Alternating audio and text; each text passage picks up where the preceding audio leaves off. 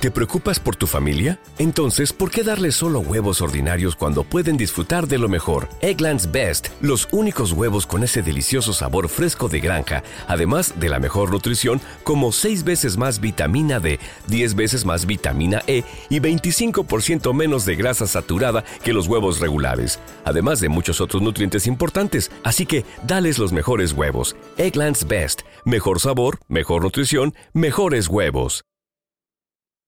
La historia de Annelies comenzó con extraños ruidos por la madrugada. Hablamos del año 1960, cuando en el convento, movimientos autónomos de los objetos, arañazos en las ya no se profesaba el culto que le diera vida.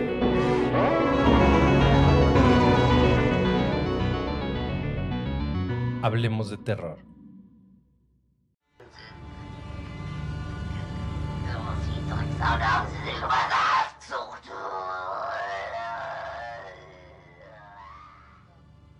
Hola terroríficos, ¿cómo están? Muchas gracias por acompañarnos en cada uno de nuestros relatos. El día de hoy estamos de vuelta con nuestro invitado permanente de esta sección, Antonio, el buen tono. ¿Qué tal Efraín? ¿Cómo estás? Buenas tardes, noches, días a todos los que nos están escuchando. ¿Qué tal terroríficos? ¿Cómo les va? Eh, muchas gracias por estar otra vez con nosotros cada domingo escuchándonos. Y pues, ¿cómo estás tú? ¿Qué tal? ¿Cómo te ha ido? Muy bien, muy bien, muchas gracias. El día de hoy, eh, un poquito más tarde la grabación, pero sin lluvia. Sin lluvia y además ya con mejor iluminación también. Sí, esperamos que nos veamos un poquito mejor. Una disculpa, eh, los detalles técnicos los iremos afinando cada, cada sesión, este, pero creo que nos vemos un poquito mejor. Por ahí dejen sus comentarios, sugerencias, quejas, lo que a ustedes se les ocurra. Sin duda alguna, como dices, nos vemos mejor. ¿Y qué te parece si vamos entrando un poco en materia? Eh, ¿Cuál es el tema del día de hoy, Efraín? ¿De qué vamos a hablarle a los terroríficos? Cuéntame. Ok. El día de hoy vamos a hablar de un tema intrigante. Se han hecho películas sobre el tema. Hablaremos de posesiones demoníacas que existen. Tengo mis dudas, eh, pero ahorita lo hablaremos. Existen. Hoy les contaremos la verdadera historia del exorcismo de Emily Rose. ¿Conoces el caso? Sí, la verdad es que sí conozco el caso, pero para todos aquellos terroríficos que no lo conozcan, que no hayan escuchado al respecto, eh, pues para ponerlos en contexto rápidamente, eh, Emily Rose es el nombre de la película. Claro, sí, sí, sí. Este es, este es el, el hit de Hollywood, digamos. Sí, sí. eh, estamos hablando del que se considera el, el exorcismo mejor documentado en la historia de, de la humanidad, puesto que hay grabaciones de audio, bastantes. Y pues como te decía, para poner en contexto a los terroríficos, es un caso que sucede en los años 60 en la Alemania Oriental, con una chica llamada Annelies Michel. Y pues básicamente es un presunto caso de, de exorcismo, donde pues hay muchas... Sí, presunto totalmente. Presunto, ok. Qué, bueno, Eh, qué bueno que dices presunto, porque yo soy la parte que no cree que sea presunto, pero ahori- ahorita lo... Sí, este, y básicamente es eso, es una chica que a los 17 años empieza con problemas de, de supuestas posesiones, presuntas posesiones, eh, teniendo varios tipos de niveles a los cuales se manifestaban, donde pues lamentablemente termina en un, en un desenlace trágico para la chica, para la familia y para la comunidad también.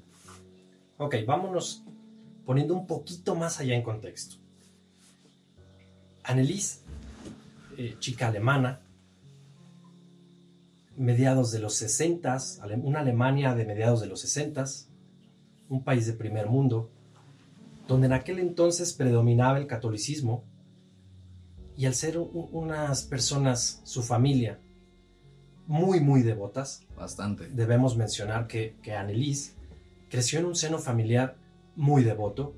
Ella era una chica, era una adolescente muy apegada a la iglesia, muy, muy, cerca, muy cercana a sus creencias. Tanto que se dice que iba hasta dos veces al día po- a, a misa. Sí, sí, sí. Se dice que iba dos veces al día a misa, todos los días rezaba, Sí. todos los días rezaba, este, cada domingo asistía también a, a servicios adicionales de la iglesia. eh, por ahí hay algunas otras teorías eh, respecto a obra y milagros, vamos a decirlo. Después de su fallecimiento ya se convirtió en una figura un tanto distinto. Sí, como en un mártir, por así decirlo. Sí, exactamente. Ya, ya empezaron a haber gentes que ya la querían prácticamente canonizar y ya se tocaron temas más allá. Pero bueno, vámonos a regresar un poquito. Esta chica, o lo que, lo que la historia nos cuenta, hay dos versiones. Bueno, no dos versiones, hay, hay dos ángulos desde donde podemos ver esto. Está el tema médico-científico, donde se dice que ella murió a causa de la omisión, Negligencia. la negligencia, La negligencia la de su negligencia de su familia y de un par de sacerdotes, Sí. quienes fueron los que realizaron estos rituales, el ritual romane, eh, eh, con ella. Y está la parte que piensa que ella realmente estaba poseída. La ciencia podrá tener muchas aristas. La, la opinión, al final de cuentas, cada uno de ustedes sabe o está en su derecho de creer lo que les convenga, lo que así les parezca.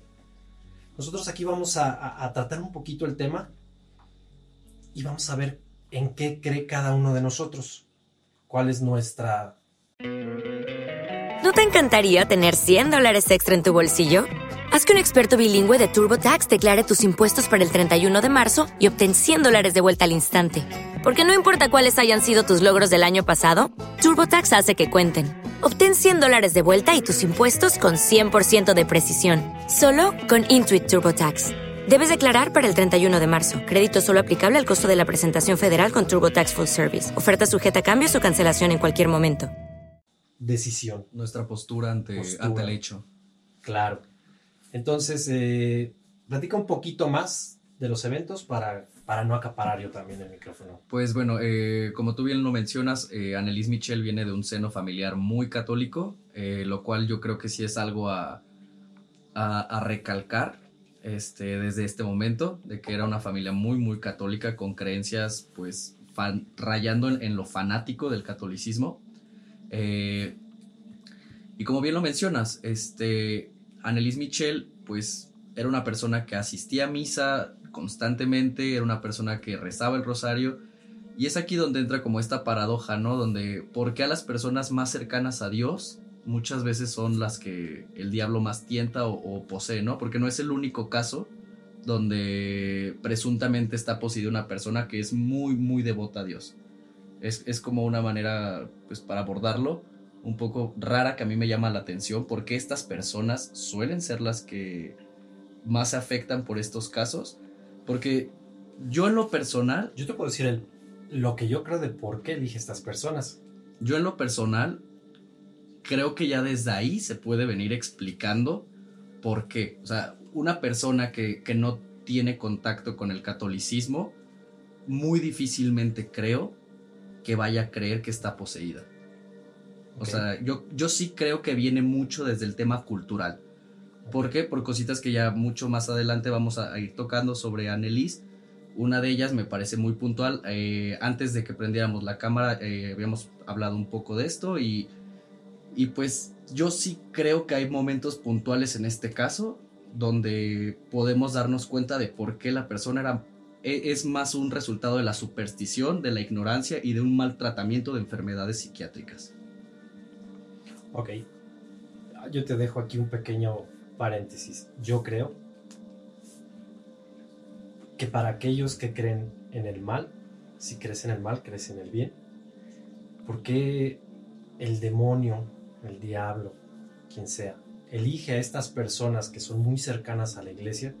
Yo no creo que sea él el que las elige, más bien Dios elige a sus mejores guerreros. ¿Pero no crees que es un poco sádico de parte de Dios elegir personas para que luchen sus batallas? Alguien tiene que hacerlo en la tierra. Ok. Digo, obviamente, tu postura, o tal vez tú podrías decir, bueno, ¿y por qué no viene Dios y agarra y pelea y todo? Bueno, pues ¿por qué no? Porque para eso tiene a sus mejores soldados peleando sus batallas. Y no va a elegir una persona que duda de él, que, que blasfema, que no le cree, que muchas cosas. Que a veces también sucede. Sí, claro. También sucede, ¿eh? No, no, no, no es una, digamos, una regla. Sí, claro. No es una regla, pero sí, claro que es más la gente allegada a la iglesia, sí, o los fervientes, sí que gente demasiado devota, vamos a decirlo así, quienes terminan viviendo estas cosas, pero y tocando a lo mejor un tema un poquito aparte, toda esta gente o todos estos casos que se tratan de gente con posesiones por haber jugado Ouija, no necesariamente era gente muy allegada a la iglesia. Pero bueno, o sea, sin, sin abrirnos tanto del tema y siguiendo por, por lo mismo, eh, el caso de Annelise Michel, como bien decíamos, es un caso bien documentado. O sea, es un caso que, que se sabe exactamente cuándo empiezan las, las presuntas posesiones, las presuntas manifestaciones, porque ni siquiera empieza directamente como, como una persona poseída, como una persona obsesa. Este, a mí me parece muy curioso que Annelise Michel sea, inter- o sea, sea la, la traten como una persona poseída después de que su familia católica arbitrariamente decidió, dijo, o sea, el, tratamiento psiquiátrico al que estamos sometiendo a, a, mi- a nuestra hija no está funcionando. Ellos es ahí cuando deciden arbitrariamente que ya no van a ir con la ciencia y sí con, con, la, con la religión. Me parece muy extraño que justamente a partir de los momentos donde dejan los medicamentos a los que estaban Elise Mitchell eh, sometida, que eran un, un cierto tipo de benzodiazepinas, es ahí cuando se agudiza todo. Se agudiza, pero no comienza. Pero ¿con qué comienza? O sea, realmente no hay ninguna, ninguna prueba fidedigna de que Annelise Michel haya estado, o sea, no hay nada, por así decirlo, como que le evitó o que, que haya, este, pues que tuviera adversiones directamente hacia, hacia imágenes religiosas hasta después de, de este hecho. O sea, antes no. Bueno, aquí vamos a hacer un, pequeño paréntesis. El audio que escucharon cuando inició el programa era solo un fragmento de las grabaciones originales que se tienen de algunos de los exorcismos de Annelise. Ella alegaba que al menos seis entidades habitaban dentro de ella, incluidas algunas figuras muy conocidas, entre ellas, por ejemplo, Adolfo Hitler, Nerón, Nerón, eh, estaban, teníamos, tengo aquí mi acordeón, teníamos a Hitler, a Nerón, a Lucifer, a Caín, a Judas Iscariote, y a un padre que Sí. excomulgaron alemán. el padre Valentín, Valentín Fleischmann, un sacerdote es. que excomulgaron Así es. porque le gustaba la copa, este, hacía sus barbaridades cuando tomaba. Aquí hay un dato que no en todos los videos vas a escuchar. Es un dato curioso que por ahí investigando encontré. Yo sé que a lo mejor no existe la evidencia como tal que la vio levitar, pero ahorita hablabas de la aversión a las imágenes religiosas. Así es. Bueno, hay una confesión, hay una confesión que dice, es de una señora, y obviamente esta señora ya falleció, pero una señora, una anciana, que en algún momento en este lapso de tiempo, cuando Annelise ya, Annelise, perdón, ya presentaba ciertos eh, síntomas, ciertos este, problemas, iban juntas a una peregrinación. Y esta anciana notó tres cosas. La primera, un aroma fétido. Annelise olía mal, muy muy mal. Decía que inclusive llegó a notar un cierto olor como azufre. Número uno. Número dos.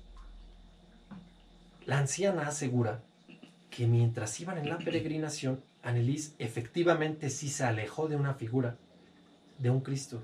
No quiso pasar enfrente de donde estaba este Cristo y rodeó.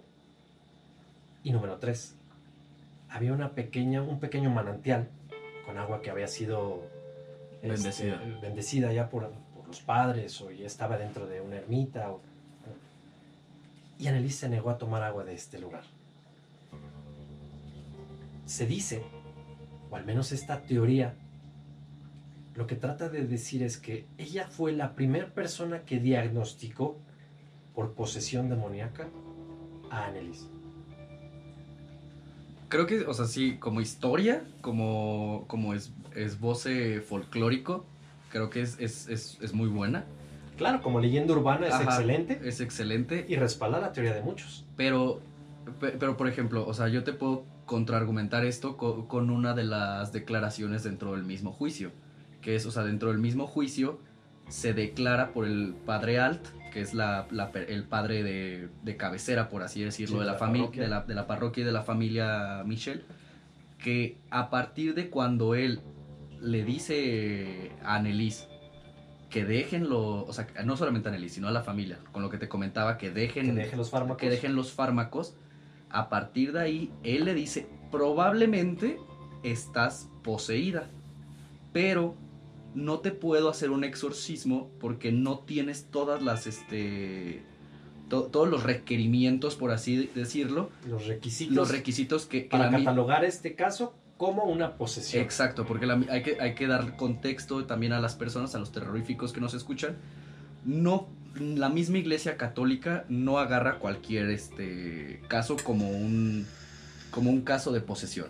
Tratan de ser muy, muy cautelosos y esto no es de, de 50 años para acá, no. Desde el siglo XVI ya sacerdotes exorcistas hablaban de que tenían que tratar con pincitas los, los posibles casos es hasta después de que este sacerdote le dice, probablemente tienes una posesión, pero yo no te puedo exorcizar porque no, no estás teniendo ningún este, síntoma, por así decirlo, clave, Manifestación. ninguna manifestación clave para yo exorcizarte.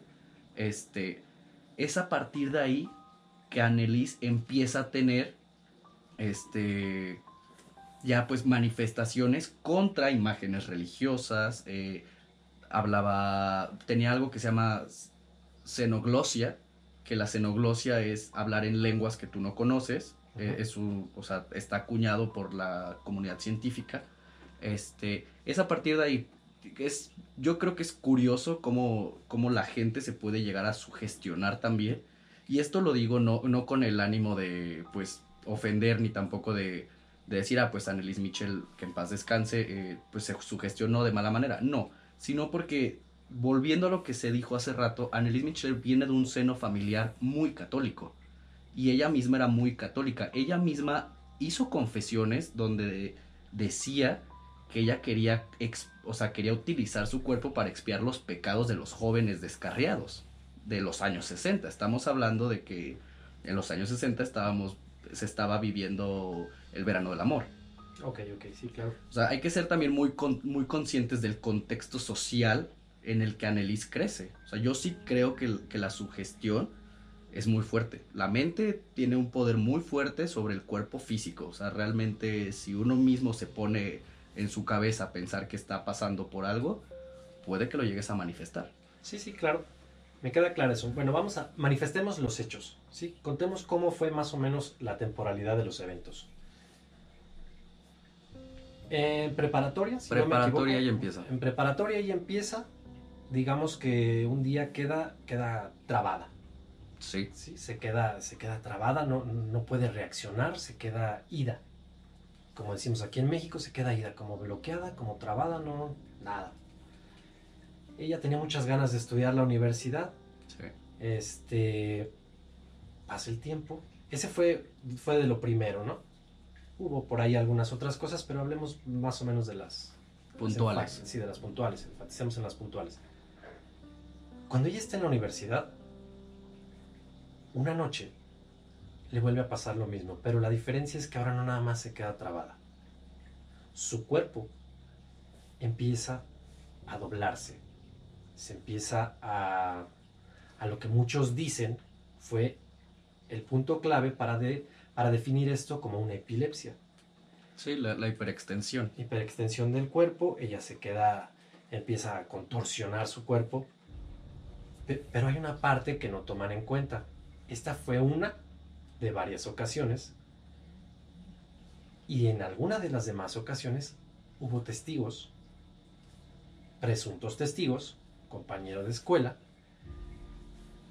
que la vieron y podrían, podrían perdón, jurar que eso no era una contorsión normal derivada de una epilepsia, sino que esto era algo más.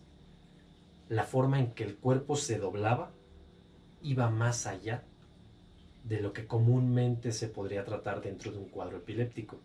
Esto era mucho más, muy más grave. Cuando ella empieza esto, cuando empieza a tener estos problemas, empieza a crecer su oración. Sí. Crece su oración, eh, re- va a una clínica, Sí, una psiquiátrica. clínica, una clínica psiquiátrica, donde le dicen de la supuesta epilepsia y empieza el medicamento. Sin embargo, ella cuenta, contaba, o lo que está registrado es que a la par de esto, también cuando ella rezaba, es que comienza a haber distorsión en los rostros de las personas Sí, ella cuenta que... eh, Ajá. contaba, perdón, que veía la distorsión, que veía rostros demoníacos. Y cuando más se enfocaba en su rezo, escuchaba voces. Voces demoníacas que le decían que se iba a ir al infierno. Que no había nada que pudiera hacer y que ella estaba condenada. Pasa esto. Ella se acerca. Obviamente cuenta a sus padres y es cuando deciden acercarse a la iglesia, que en dos ocasiones negaron el tema del exorcismo. Por, Sí, lo, por, el lo, mismo sacerdote alto. por lo que ya comentabas, de que es que no presentas los signos necesarios para que el Vaticano nos autorice un exorcismo. Y aquí es donde entra el, el pequeño detalle donde muchos, eh, el hilo delgado, donde muchos dicen, ahí fue. Por la misma época se, estrenaba la película El exorcista. el exorcista. Y curiosamente, después de que le dicen no tienes los síntomas, ella empieza a hablar en lenguas. Ella empieza a actuar como perro. Sí, se quedó todo un día ladrando abajo de la mesa. Lamía sus orines, Sí, comía solamente carbón y cucarachas. rasgaba las paredes. Carbón, cucarachas, rasgaba las paredes. Pero en la, en la investigación que yo hice, hay una declaración de su madre que dice que trepaba por las paredes. Dime qué epilepsia te permite trepar las paredes. Pero es que también estamos hablando de, de- vuelvo a lo mismo, no quiero sonar redundante, pero veamos el contexto de, de la familia, veamos el contexto claro. social. No, no sabemos hasta qué, qué escolaridad tuvo la familia también. No sabemos en qué condiciones vivían de, de su religión. Al parecer eran, una, reli- eran, eran personas muy, muy católicas, rayando en lo fanático. ¿No crees que bajo... Porque esto, o sea, los exorcismos duraron casi seis meses. Diez meses. Diez meses. 10 meses. Sí, eh, ¿No crees tengo que- el dato exacto. Mira, fueron 67 rituales 67. en 10 meses. ¿No crees que a lo largo de 67 rituales de 10 meses las personas pueden llegar a, a cambiar su, su testimonio? Sí, Porque, es porque, porque es- esto, esto pasa inclusive en, en temas que no tienen nada que ver con lo paranormal. Eh, hay personas que cambian su testimonio, que fueron eh, testigos de un crimen, y no es porque estén mintiendo o quieran encubrir a alguien, sino que con el mismo tiempo, al, al- al paso del tiempo, del estrés, es una situación de mucho estrés por mucho tiempo, ¿no crees que pueda llegar a cierta manera a afectar también a los padres? Claro, de que puede, puede, sí. Sí, no, no puedo decir, no puedo aseverar ni que fue real, Ni que Ni- fue mentira, ni que claro, fue no mentira. estuvimos no presentes. estuvimos ahí. Nosotros nos basamos simplemente en, en lo que el registro nos deja. Ahora te voy, a, te voy a cambiar un poquito aquí. A un país como Alemania, el aceptar pública y abiertamente ante prensa que esto realmente era una posesión demoníaca, ¿no crees que le podría afectar? Sí y no, porque hay que tener en cuenta que la Alemania, tal vez, o sea, a la que tú te refieres es a una, a una Alemania como la actual. Claro. Ajá, en ese momento la, La, alemana... la- la- la de entonces entiendo que no era lo mismo. No, estaba dividida en dos. Estaba dividida en la oriental y en la, y, y en la occidental. Hay que tomar en cuenta las condiciones en las que vivían las personas de la Alemania oriental. En ese entonces, la Alemania oriental era, estaba regida por, por un partido comunista. Personas completamente en contra de, De la religión. de la religión, de la espiritualidad, de, de lo paranormal, más allá que de la espiritualidad, llamémoslo lo paranormal. Hay que tomar también en cuenta ese contexto. Imagínate cómo se vería aceptar una posesión demoníaca. También hay que tomar en cuenta algo que te quería decir ahorita. eh, cuando el, el obispo, porque se necesita eh, un permiso expreso de- del obispo, cuando el obispo de ahí encargado le da el permiso al padre Alt para llevar a cabo el, el exorcismo, se lo dijo, le dio el permiso siempre y cuando no se supiera lo, de la, lo del exorci- lo de que estaba llevando a cabo el exorcismo. Sí, sí, claro, no querían que fuera público. También no, no querían que fuera público también porque no tenían la suficiente seguridad. Ellos ya lo habían rechazado dos veces. Sí. Pero a ver, aquí, aquí hay una parte que, que a lo mejor a muchos puede no gustar mi opinión. Es- me hago responsable de lo que yo, yo diga. Pero siempre hemos tenido un quinto poder. El poder de los medios. Y para bien o para mal, siempre existirá al menos un medio controlable Sí, siempre. por gobierno, Por, Por economía. Sí. la propia iglesia puede permitir o no ciertas noticias y eso no es cosa de la actualidad. O sea, esto es algo que toda la vida ha existido el periodismo que pudiera velar por sus propios intereses, llámense económicos, por la propia seguridad de, de un periódico, de, de un reportero o algo por el estilo. Pero una noticia puede ser manipulable. Completamente, de eso no me queda ninguna duda. Entonces, yo, yo insisto, y a lo mejor sí aquí soy demasiado insistente en que probablemente era más fácil negar todo esto que aceptarlo por un problema de relaciones públicas, tanto para gobierno como para iglesia. Tomando en cuenta, Sí. obviamente, tomando en cuenta lo que dices que sí, probablemente la familia, no sabemos su grado de estudios, sabemos que se dedicaban a una granja, pero Sí. eso no necesariamente los hace incultos. El grado de estudios No, pero, existe la posibilidad. pero más, más, no, no incultos. No, no me refiero tal cual a eso, sino me refiero a que, quieras o no, eh, yo creo que aquí hay que ser bien claros en algo. El exorcismo lo ves, como tú dijiste desde el principio, de dos aristas. Desde la arista escéptica y la, la arista religiosa. Que la, la arista religiosa forzosamente está ligada al dogma. O sea, el, el exorcismo, si eres religioso, lo crees por dogma. Lo crees porque estás obligado a creer en él, porque tú, como católico, por dogma estás obligado a creer en el diablo, como figura maligna que representa al, al mal total. Sí, claro, crees en Dios, Sí. tienes que creer. Forzosamente, forzosamente. Que es no algo- todos creen en la posesión. Dentro del mismo catolicismo hay quienes no creen en el Claro, tema de posesión, claro. hay quienes no forzosamente creen en el tema del exorcismo y que esto funciona y demás. Pero, pero se acepta por dogma.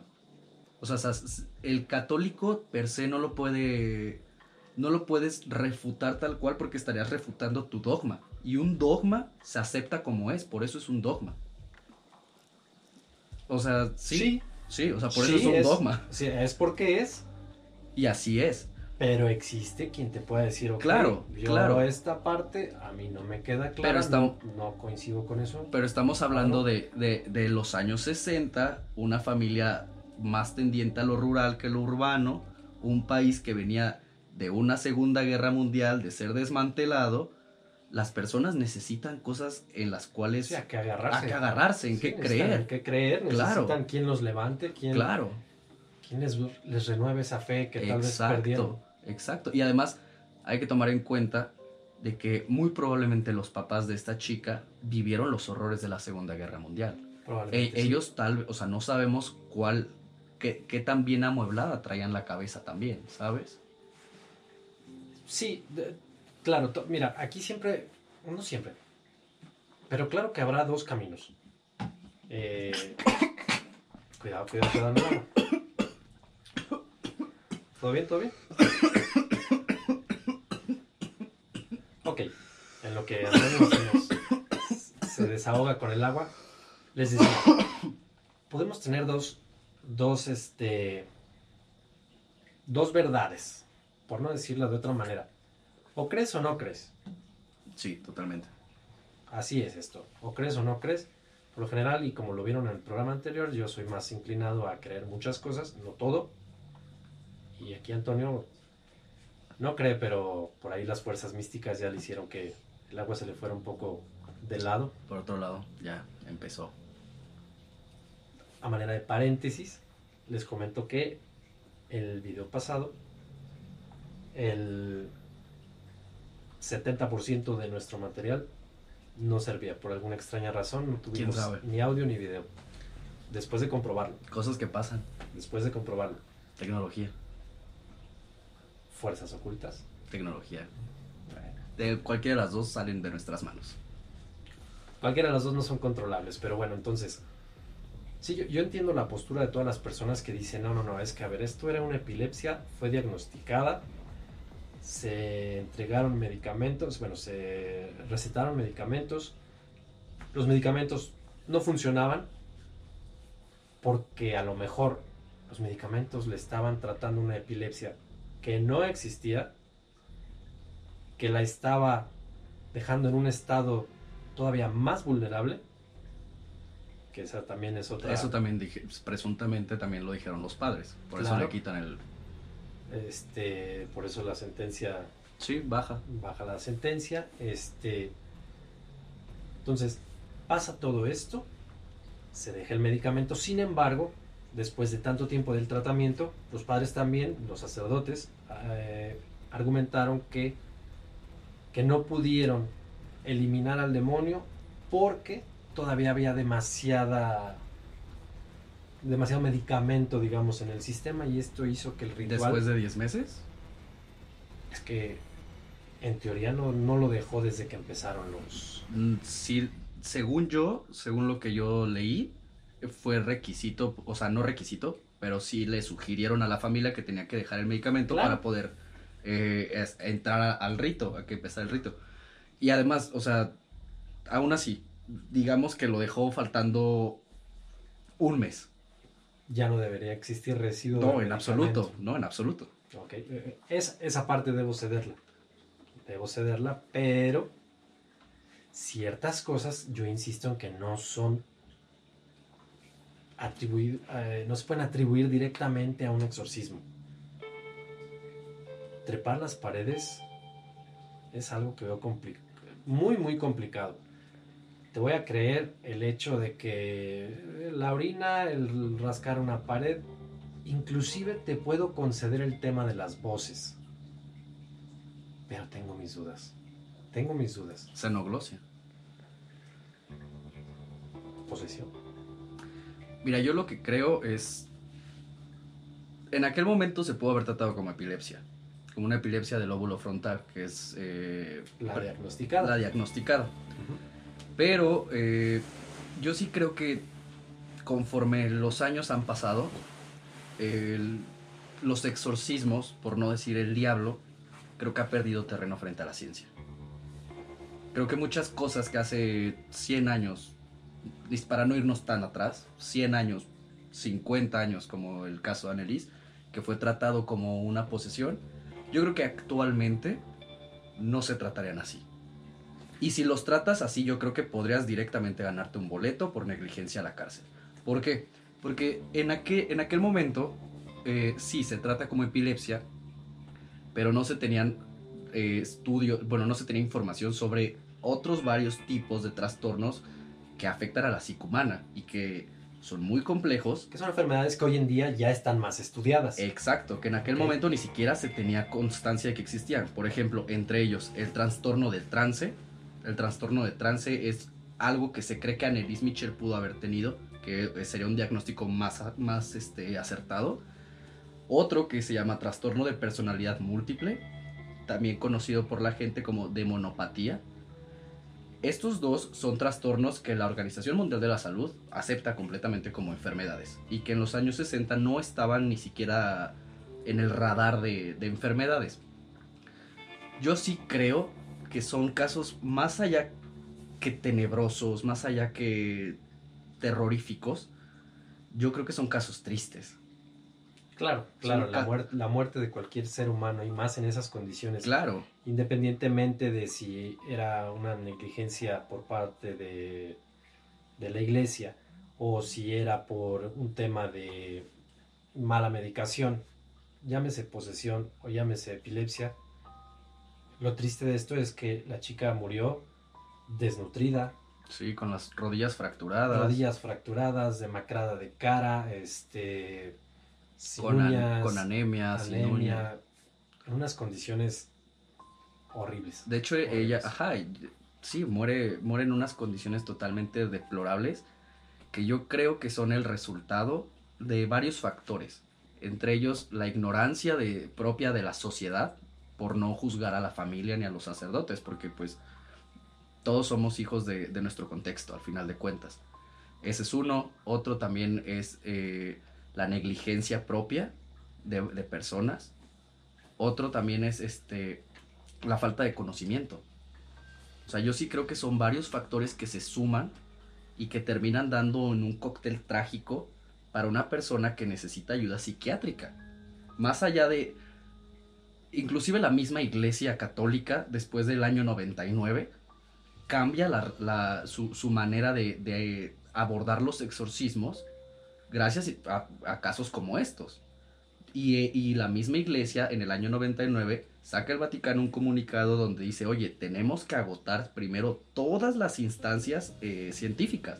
Primero los mandamos con un psicólogo, si el psicólogo no puede, lo remite con un psiquiatra, si el psiquiatra no puede, se le remite con un especialista todavía más centrado, y si de plano la iglesia dice, ok, es exorcismo, se tiene que hacer el exorcismo por orden vaticana bajo la supervisión médica. Todo el tiempo. Y con todo lo que comentas, hay más de 600 solicitudes de exorcismos al año en el Vaticano hoy en día. Sí, también si vamos, eh, su matrícula de, de exorcistas en el Vaticano también ha crecido, pero ha crecido también por personas que como tú y como yo no somos sacerdotes y queremos acercarnos, entre ellos muchas personas escépticas. Claro, claro, sí, sí. sí. Yo aquí, aquí te quiero hacer algunas preguntas. Sí, claro, dime. Al menos, al menos una directa. En teoría, en teoría existe el consentimiento de Annelies para ella dejar de medicarse, para ella someterse a un exorcismo. Tiene su consentimiento. Entiendo que no era mayor de edad. Esto sucede a, sus 17 años. Pero ella da su consentimiento a sus padres, quienes también dan, eh, el- Sí, dan, dan el consentimiento. sí, dan la autorización.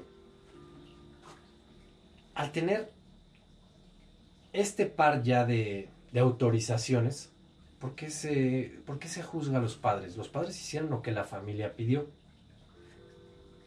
Desconozco el campo legal, pero si la iglesia tenía la autorización de los padres y los padres tenían la autorización de la hija, en este caso, desde mi punto de vista, probablemente se debió enjuiciar solamente a los, a los, a sus familias, a su papá y a su mamá, Sí. y no a los sacerdotes que simplemente hicieron lo que la familia solicitó. Tal vez ellos pudieron abrirse camino, sugerir algunas Falta cosas. de praxis, tal vez. Mala praxis. Mala praxis, malas sugerencias, malas ideas, llámalo como le quieras llamar. Pero al final de cuentas, ellos solamente seguían lo que la familia estaba solicitando. Entonces, si ellos hacen lo que la familia les pide, ¿por qué ser tratados como criminales? Eso en número uno. En aquel tiempo, cuando se lleva a cabo el juicio, es Muy mediático. demasiado mediático y aparte es una cosa, es una cosa de, de- de locos el siquiera insinuar, meter el tema de posesión demoníaca sobre la mesa. Si hoy en día está no mal visto, pero tampoco es aceptado por completo este tema, imagínate en, en aquel entonces.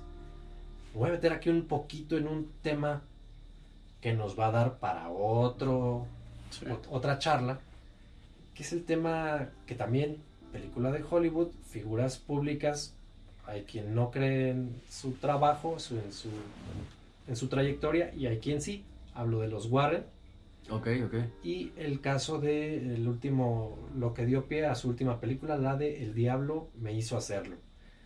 Donde se, se, se siente el precedente legal, donde como tal se acepta la figura demoníaca en un caso, en un, en un juzgado. No hay explicación. Sí, o sea, sí, sí, soy consciente. No hay de- explicación, el diablo.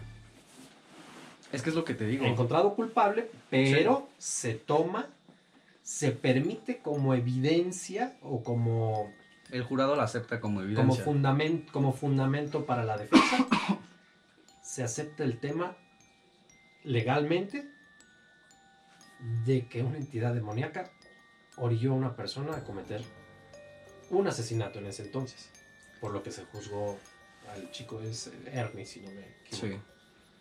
Entonces, ahí, ahí está. Este, ¿Tú qué opinas de esto? Mira, eh, primero eh, con la segunda pregunta, yo creo que los jueces también se equivocan. Los jueces también tienen sesgos, como todas las personas los tenemos, ses- sesgos cognitivos, los cuales nos hacen pues tomar decisiones de acuerdo a cosas inconscientes, las cuales son totalmente constructos dentro de nosotros sociales. O sea, yo sí creo que, ok, se, se aceptó la, la evidencia demoníaca como, como parte de, de, de un jurado, o sea, como parte de evidencias para un jurado, pero yo creo que el mismo... Como argumento de como argumento defensa. de defensa, pero yo creo que el mismo jurado y el mismo juez pueden tener estos sesgos que te digo. O sea, si vamos a Estados Unidos, Estados Unidos es un país sumamente cristiano y más allá que católico. Y esto nos habla de varias ramificaciones del cristianismo, como lo es la iglesia pentecostés, donde ellos tienen exorcismos al por mayor. O sea, para ellos es muy fácil que te diagnostiquen como persona posesa. Y quieras o no esto, como te digo, somos hijos del contexto en el que, en el que crecimos, en el que nos construimos como personas. O sea, al final de cuentas yo sí creo que, pues, está bien, la aceptaron como defensa, pero eso no quiere decir que sea verdad. Como no todos los juicios. No, no, no, claro, no, no estoy diciendo que sea verdad, solamente estoy poni- sentando el hecho de que existe. Y, y en cuanto a la primera pregunta, ¿me la podrías repetir, por favor?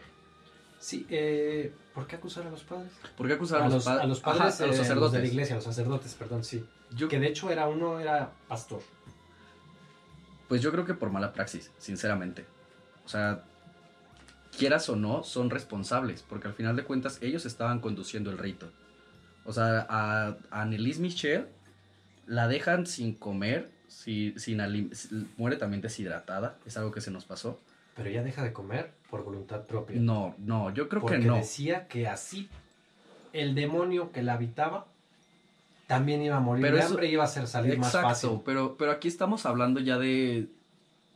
Pues sí, o sea, es el, el, el contexto de aquel momento, pero estamos hablando de cómo, pues, pues, o sea, ¿sabes?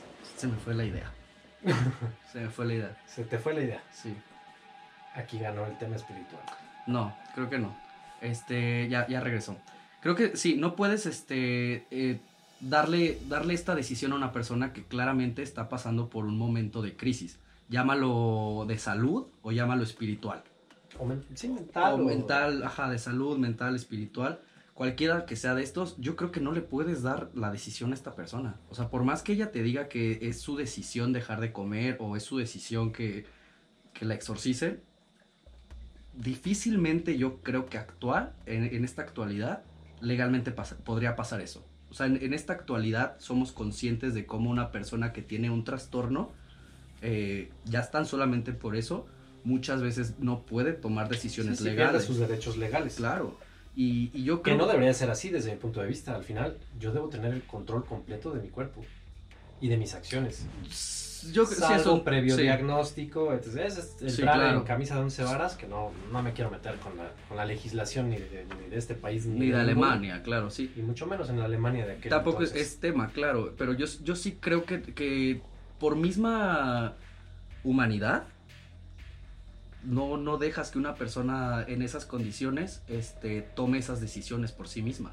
O sea, yo en lo personal no lo haría por humanidad propia, no por tema legal, tema moral, no. Yo creo que por pura, pura humanidad hacia esa persona. ¿Qué opinas tú? ¿Me puedes decir? Yo creo, salvo su mejor opinión, terroríficos, que sí, aquí hay ciertas cosas que no se, no se tomaron, no se hicieron como debieron hacerse. Tal vez si una chica de 17 años no debió tomar el control total sobre lo que iba a pasar, tal vez dejarle la decisión a unos padres demasiado apegados a la iglesia, escépticos de la medicina, que en aquel entonces no era la misma medicina que tenemos Es actualmente, hoy día. sí. Sí, o sea, tal vez el medicamento sea similar, pero los avances de la, en la tecnología en el campo médico pues son completamente Distinto. o sea, años, sí, años, años ¿no? luz. Años sí. luz. Entonces sí, sí creo que tal vez no se debió dejar todo esto a ella ni a los padres, pero entonces, si no a quién, ¿por qué el médico tenía que, por qué dejárselo a un médico todo? O sea, ya, ya porque yo soy muy apegado a la iglesia y mis creencias le van a estorbar a la ciencia y entonces sabe que usted no puede tomar la decisión, la vamos a tomar nosotros, el gobierno. No a la ciencia. Yo creo que aquí, o sea, no, no se trata de tomar las decisiones en contra de la ciencia. Yo sí estoy a favor que el, el Estado tiene que tutelar cuando los, los padres o tutores o las personas responsables no están dando pues la calidad de vida necesaria a una persona, llámese niño, niña, joven, eh, adulto, como se llame. Yo sí creo que no es ir en contra de la, de la ciencia, sino es ir en contra de, de un maltrato. Sí, O sea, yo sí creo que ahí sí, creo que la... en definitiva, ¿tú crees realmente que esto era un tema epiléptico? 100%, no epiléptico, no me de alguna enfermedad. de algún trastorno del SIC humano. Ok.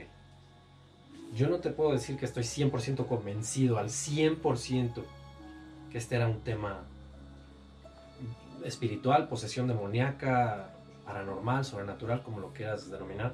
Pero sí me inclino más a esa teoría. Te voy a dar un, un pequeño dato más, que si bien puede cambiar mucho, a lo mejor no. Va. ¿Tú sabías que cuatro años antes de que naciera Annelise, su mamá tuvo una hija ilegítima fuera del matrimonio, que se, llama, se llamaba perdón, Marta, niña que después falleció? Esto hizo que la mamá, la madre de Annelise, fuese mal vista ante la sociedad, porque imagínate en aquel entonces, Sí. si hoy en día Sí, claro, a veces claro. es difícil para muchas personas, hemos evolucionado mucho en la apertura de criterios, pero en aquel entonces eso estaba muy mal visto Sí. y más por la iglesia. Estoy hablando del tema de la iglesia. Si supuestamente Annelise sabía todo esto y ella quería car- cargar la culpa de su madre y limpiar esta, Expiar estos pecados. expiar los pecados de la madre. Se dice, se comenta, se puede creer que por qué no esto la hacía más vulnerable para que una entidad llegara y atacar ese tipo de debilidad, vamos a decirlo de esa manera. Pues yo creo que eso es una manera de revictimizar a la mamá de. Porque le está revictimizando, o sea, ya la victimizó la, la sociedad en su momento. Y creo que este argumento es como, de cierta manera, tratar de revictimizar a la mamá como, eh, oh, por el hecho de que ella tuvo una hija fuera del matrimonio, de cierta manera hizo que Annelise como quisiera expiar sus pecados. creo que es un argumento muy rebuscado, sinceramente. Yo creo que conforme han pasado los años y como ha evolucionado la ciencia, como te dije hace rato, ah, el diablo ha perdido terreno. Eh, metafóricamente hablando, totalmente. Sí, Porque sí creo que, que actualmente tenemos las herramientas para poder discernir entre si es un exorcismo o no. O sea, tú me dijiste que al año hay 600 solicitudes. Más de 600 solicitudes ante el Vaticano. Ok, ¿cuántas acepta? No las 600, me queda claro, pero al menos una decena de ellas sí. Ok, eh, sí. Eh, si hablamos en los años 60, ¿cuántas, ¿cuántos exorcismos crees que habían? Menos. Yo creo que menos. Yo creo que más. ¿Crees? Yo creo que sí. Yo creo que sí. O sea, por, por el mismo contexto que te digo. Vámonos, no, no, no nos vayamos a, a la Alemania oriental de los años 60. Vámonos al México de los años 60. México. Sí, o sea, México de los 60s. el, el- ¿cómo era el México de los 60? Un México con un no, pensamiento... no soy tan viejo, ¿eh? No soy tan viejo. Yo los 60 no los viví. Un México con un pensamiento mágico mucho más vívido. Sí, claro. La, eh, siempre la cultura y el folclore mexicano han estado a- a flor de piel. Claro, y si ahorita está Flor del Pie, de piel hace 60 años, eh, sin tanto avance científico y social, que tú también lo acabas de comentar, que ap- aporta muchísimo, eh, ¿cómo estaba? Yo creo que es algo que se puede comparar también a la Alemania oriental de los años 60, comparada con la actual, que ya es una Alemania unificada para empezar, o sea, es un rollo totalmente distinto. Yo sí creo que es un, es un tema, te lo repito, triste, porque si lo ves desde el punto de vista ya sea pues espiritual o, o psicológico, generalmente se les dan condiciones muy malas.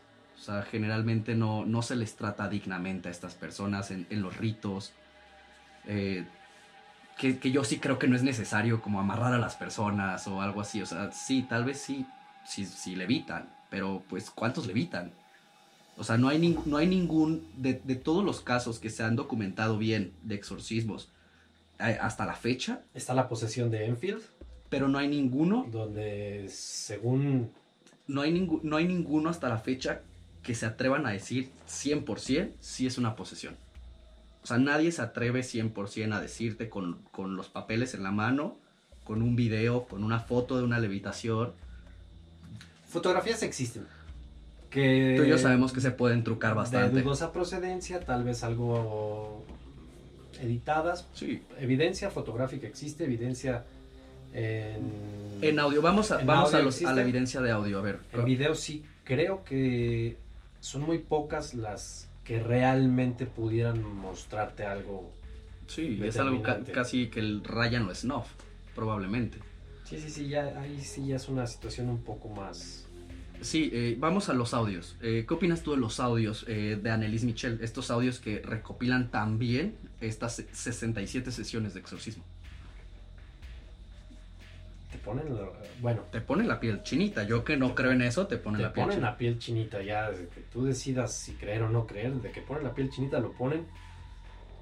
Eh, no soy un experto en el manejo del audio, pero sin duda alguna sé que, que una- un audio puede ser manipulado. Mi voz puede sonar completamente diferente.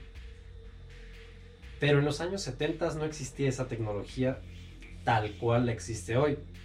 Que sí, esas cintas pudieron editarse muchos años después.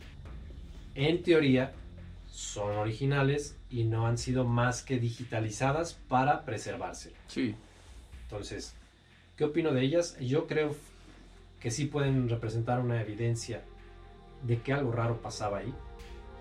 Eh, sí, claro, está el tema tanto de edición de sonido como de, pues, de que ella misma pudo haberlo hecho sin la necesidad de una posesión. Sin embargo, yo creo que, que esas cintas, si bien no, son la, la pieza clave, son, son la parte que pone a pensar para muchas personas. ok. eh, me, me gustaría que me respondieras otra cosa. ¿Por qué crees que la poseyeron esos seis demonios? O estos seis entes malignos. ¿Por qué Hitler? ¿Por qué Nerón? ¿Por qué Caín? ¿Por qué este padre precisamente alemán que excomulgan?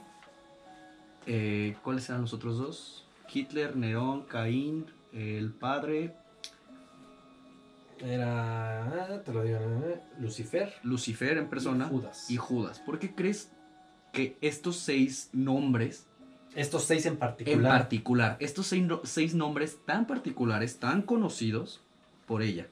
Una persona muy católica que desde niña se la se la- se le ha hecho creer, se le ha dicho, eh, parte, o se sea, le enseña. se le enseña que Judas Iscariote es el traidor de Jesucristo. Lucifer es el mal en persona.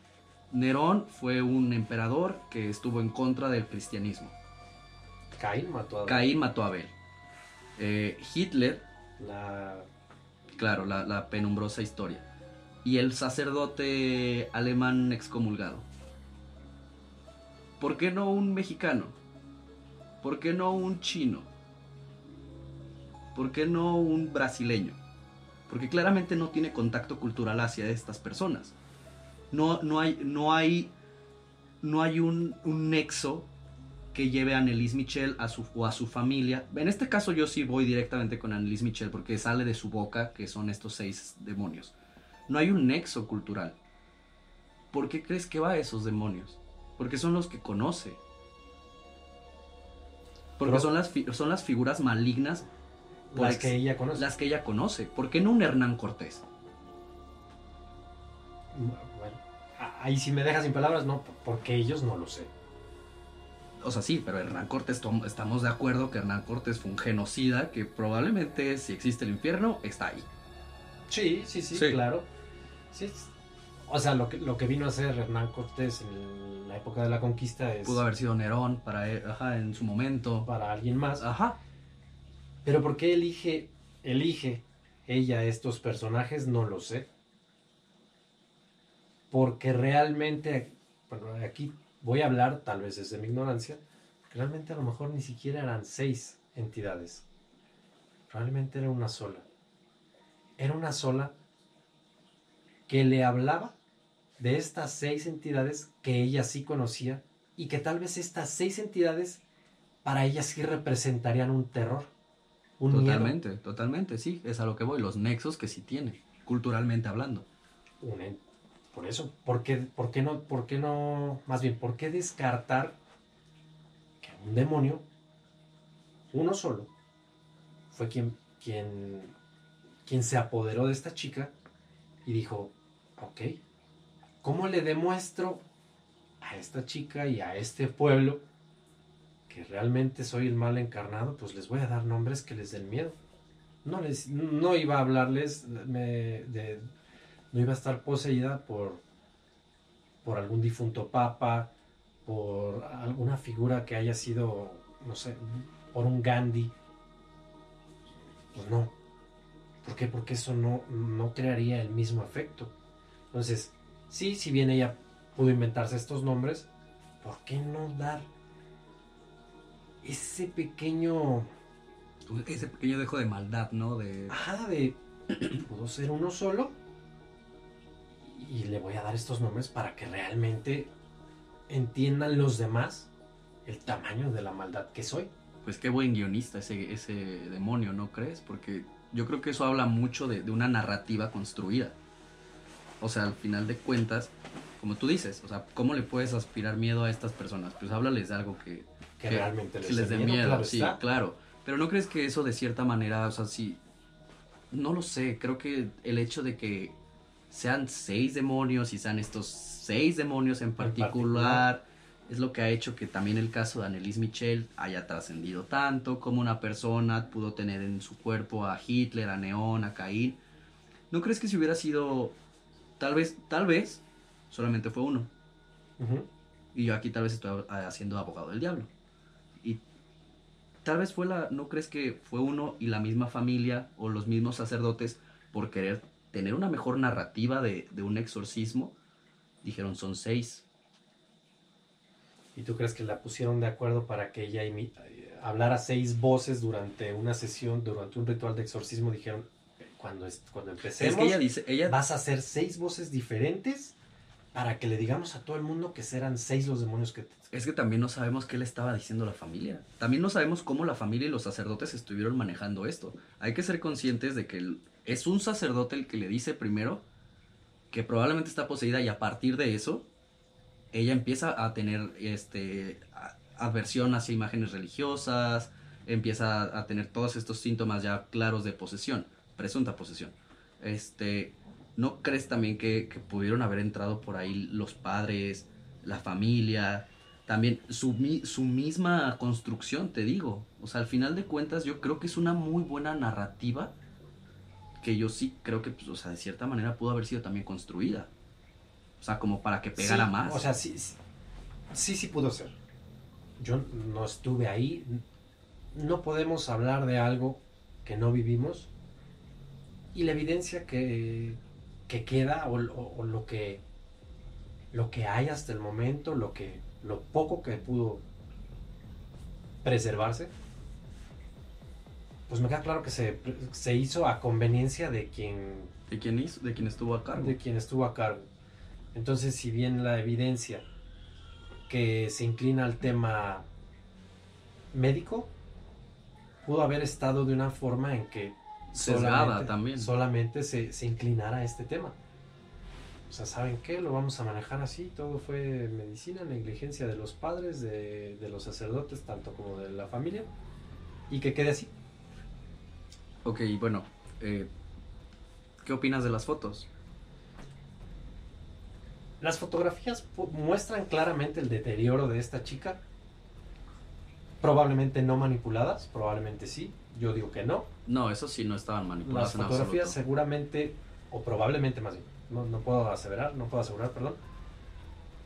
Las fotografías no manipuladas, si lo quieres ver de esta forma, para mí, clara muestra de, de que algo malo estaba ahí. Que sí, debo ceder que a lo mejor la falta de alimentación, todo lo que se mencionó en el programa, pueden llevar a que se vea así el cuerpo. Sin embargo, la evidencia ahí está. O sea, la fotografía se ve y tú lo tú puedes verlo como ah caray. Aquí sí hay algo malo. Sí, Creo que las fotografías no muestran como tal directamente el hecho de que ah, es que es una posición demoníaca porque ve cómo se ve. Eso sí puede ser alguna otra cosa. Yo me inclino más por los audios. yo creo que al final de cuentas, o sea, no creo que hayan sido truqueados los audios, pero sí creo que existe la xenoglosia. Sí creo totalmente que a través de un trastorno de personalidad múltiple o de trance, pues puedes terminar hablando en, en- en voces guturales, cambiar por completo la, la distorsión de tu voz, inclusive, o sea, la trastorno de personalidad múltiple es creerte otra persona totalmente, o sea, y jurar y puede, o sea, hay casos documentados de personas que no los trataron en ningún momento como casos de exorcismo y de personas que hablaban idiomas que no, no habían, Que no conocían. que no conocían. Claro.